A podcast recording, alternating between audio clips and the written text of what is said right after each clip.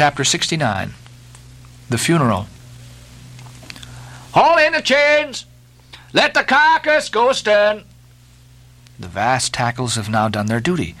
The peeled white body of the beheaded whale flashes like a marble sepulchre. Though changed in hue, it has not perceptibly lost anything in bulk. It's still colossal.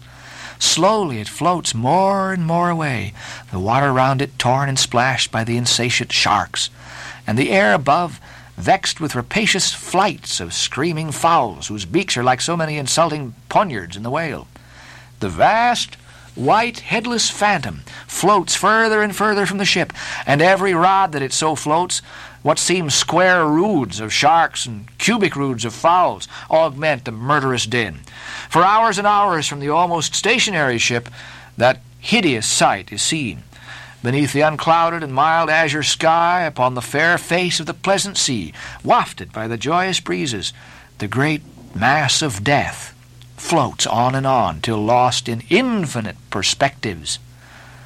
There's a most doleful and most mocking funeral. The sea vultures all in pious mourning, the air sharks all punctiliously and black or speckled. In life but few of them would have helped the whale, I ween, if peradventure he'd needed it. But upon the banquet of his funeral they most piously do pounce.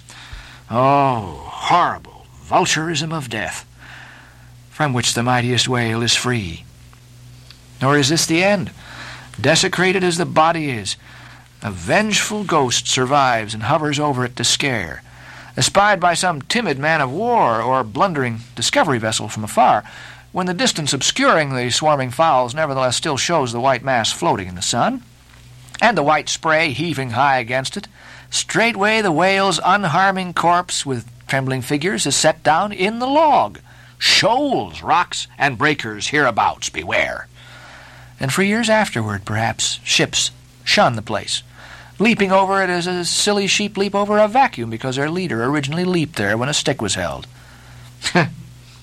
There's your law of precedence.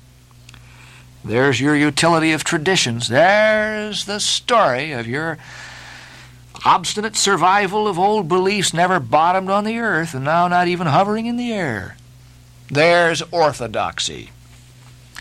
Thus, while in life the great whale's body may have been a real terror to his foes, in his death his ghost becomes a powerless panic to the world. Are you a believer in ghosts, my friend?